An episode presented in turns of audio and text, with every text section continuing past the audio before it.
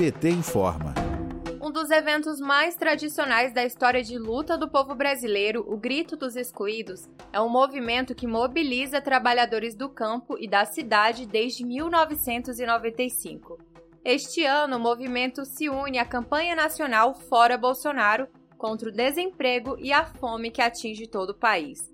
A coordenação do movimento explicou que o Grito dos Excluídos e das Excluídas é um processo de construção coletiva e que a luta não se encerra no dia 7 de setembro. O grupo destaca ainda que o grito é uma manifestação popular cheia de simbolismo, espaço de animação e profecia que está sempre aberto a grupos, entidades, igrejas e movimentos sociais comprometidos com a população mais vulnerável. O ato também é contra os cortes na educação, a reforma administrativa e as privatizações. O ato também é contra os cortes na educação, a reforma administrativa e as privatizações, além de defender a vacina contra a Covid-19.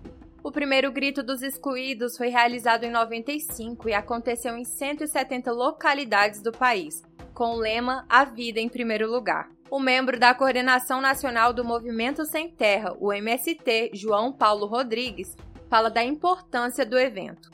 Vamos ouvir. Essa é a 27 edição.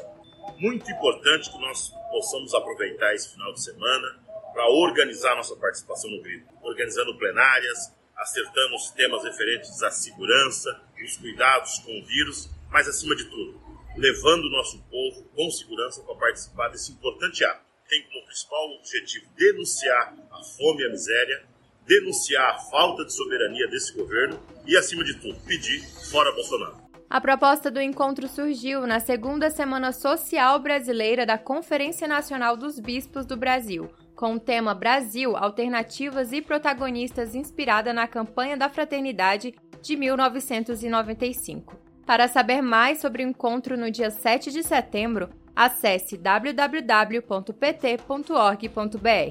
De Brasília, Terra Thaís Costa para a Rádio PT.